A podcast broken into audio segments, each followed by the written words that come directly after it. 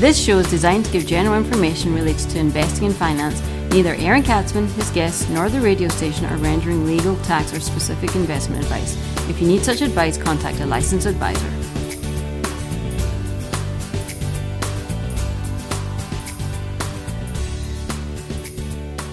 And welcome to the Aaron Katzman Show. I'm your host, Aaron Katzman. We're here to speak to you about your life, your money, and your investments. And as always, we're coming to you from the spiritual and soon-to-be financial capital of the world, Jerusalem, Israel. Let me tell you, ladies and gentlemen, we've got an amazing show. We always have an amazing show.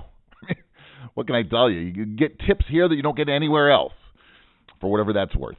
But before we get into the crux of the show, if you got any questions or comments, feel free to email me at Aaron, A-A-R-O-N, at Lighthouse with an L, lighthousecapital.co.il. That's Aaron at lighthousecapital.co.il, or you can check me out on the web at www.aaronkatzman.com. That's www.aaronkatzman, aaronkatzman.com, aaronkatzman.com. So, I'm going to get to a pet peeve of mine.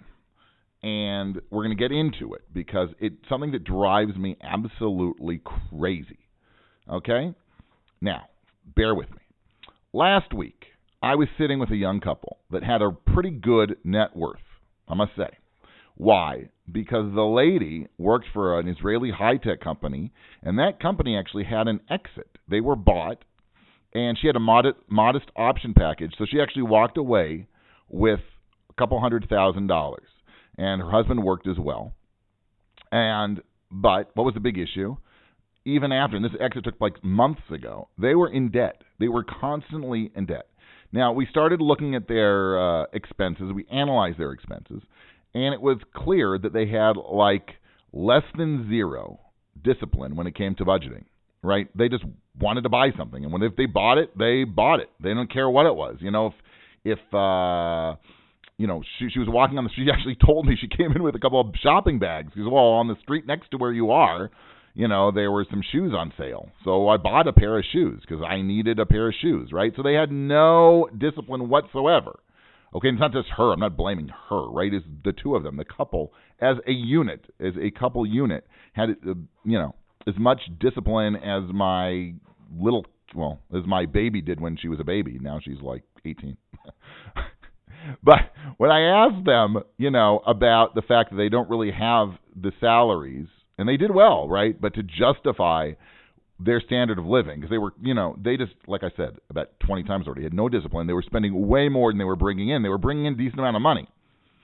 They said they don't care, right? Because you know what? It's just going to work out. Everything will be okay. In Hebrew, they say, Hakol yihiyeh beseder. Everything is going to be well. Everything's going to work out. So we don't care about the future. We are living for today. And, they were dipping into their savings, which is bad because they had this unique opportunity because of the company she worked at. And she got, the buyout and she got the options. They had a couple $100,000 and they could be setting themselves up for an incredible financial future. Forget about a secure financial future.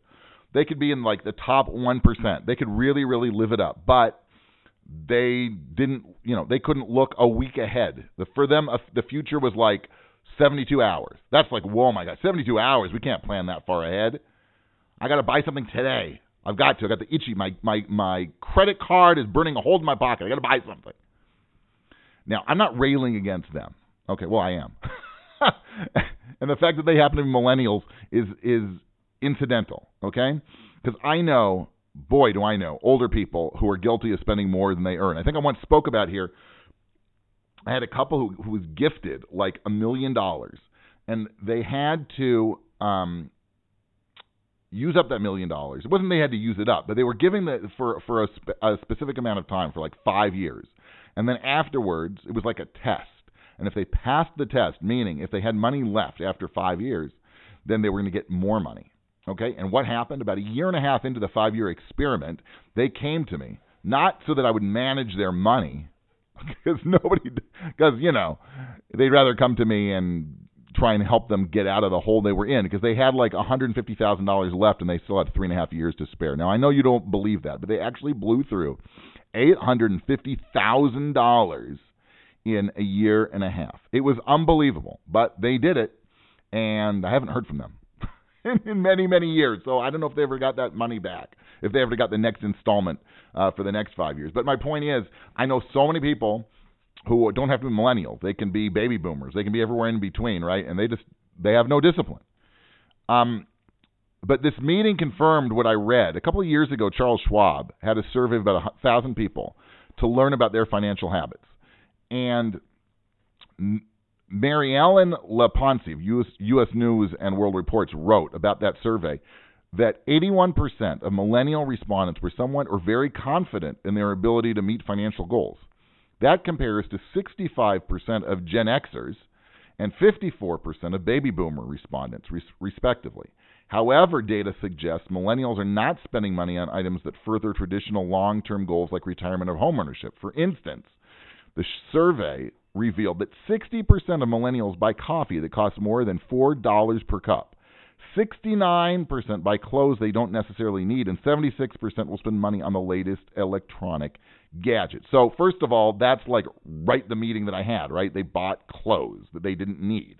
But the coffee thing, that is my pet peeve. But before we get into it in more depth, you're listening to the Aaron Katzman Show. I'm your host, Aaron Katzman. We speak to you about your life, your money, and your investments. If you've got any questions or comments, feel free to email me at Aaron, A-A-R-O-N, at Lighthouse with an L, lighthousecapital.co.il. That's Aaron at lighthousecapital.co.il, or you can check me out on the web at www.aaronkatzman.com. That's www.aaronkatzman.com, aaronkatzman.com. So we're having a fascinating discussion of a couple that I met with a short time ago who came into some decent amount of money, a couple of $100,000, and were living in debt and weren't saving and were, on the way to the office. They came in with shopping bags, not groceries, but from a shoe store. Okay, so that already got me thinking. And then we spoke about this survey from Charles Schwab, okay, that 60% of millennials will buy coffee that costs more than $4 a cup. And I prefaced all of this by saying I have a pet peeve. And that pet peeve is, for the life of me, I don't understand why employees who get free coffee at their place of work will wait in line and then go out and spend $4 or $5 on a cup of coffee, which is free in their place of work. Now, maybe the coffee tastes better wherever they're going to wait in line. Could be. You know what? But for me, I've always said this, right? When somebody gives me something food that's free, it tastes like the best entrecôte steak I've ever had in my life. I imagine that I'm eating like the juiciest steak ever. Why? Because I didn't have to pay for it. Okay? Why then the need? I'm going to go back to the survey, right? Why the need to buy clothes that aren't needed if you don't have the money to pay for them? I would say these numbers aren't specific at all to the United States. I know this was a Schwabster survey, but I see it here, right? I didn't do a survey through my office, but I see this all the time, right? I know so many people that I said, right, this is my pet peeve, who could get free coffee from their place of employment, and they're going to line up and pay $4, $5 for a cup of coffee. If we translate that, over 50 weeks, let's say you're going to work 50 weeks, right? That's going to come out to like $1,100 or $1,200 a year for coffee, ladies and gentlemen. You can get it for free. You're spending over $1,000 a year in coffee, okay? Now, just imagine if you put that money into savings. If you save that annually, okay, you're a millennial, for 35 years, and you just made 5% interest, right, which is much lower than average market returns. You know how much you'd have at the end of the day just on the coffee? You'd have about $110,000 saved up, okay? That's the math, and that's not like, oh, you're exaggerating, Katzman. No, I'm not. That's 5%, okay? That's not crazy, okay? It's very doable, and you're doing that on coffee. Now, what can I tell you? It's time to be smart with your money and start thinking ahead. If you start drinking coffee at work and you could have $110,000, right? Imagine what would happen if you actually start focusing on real savings, right? Not just on coffee, but if you put another $1,000 a year, $2,000 a year away for all that time, you're going to have like $1 million. It's not that complicated. Okay, if you put 10% away from your salary into savings and buy one pair of shoes and not six, and you don't buy the latest electronic gadget all the time, you could have a very, very nice nest egg. Now, I'm not saying that you should go without luxuries, right? You know, who am I to say that, right? I enjoy food. Just look at me. No, but everybody should have luxuries, and if you have the money, go ahead and enjoy yourself. But you've got a budget, and make sure that you budget for certain luxuries and you have money for them. And then go ahead and treat yourself. But if you can't afford to take the family to Italy for a week to go skiing, then don't.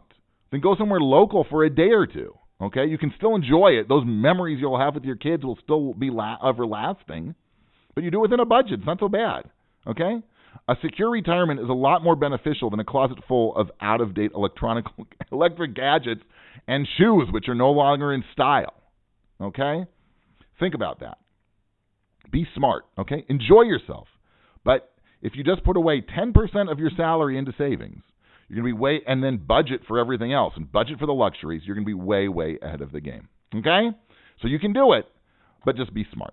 You've been listening to The Aaron Katzman Show. I'm your host, Aaron Katzman. We speak to you regularly about your life, your money, and your investments. If you've got any questions or comments, feel free to email me at Aaron, AARON, at Lighthouse with an L, lighthousecapital.co.il. That's Aaron at lighthousecapital.co.il, or you can check me out on the web at www.aaronkatzman.com. That's www.aaronkatzman.com, aaronkatzman.com. We will speak to you soon.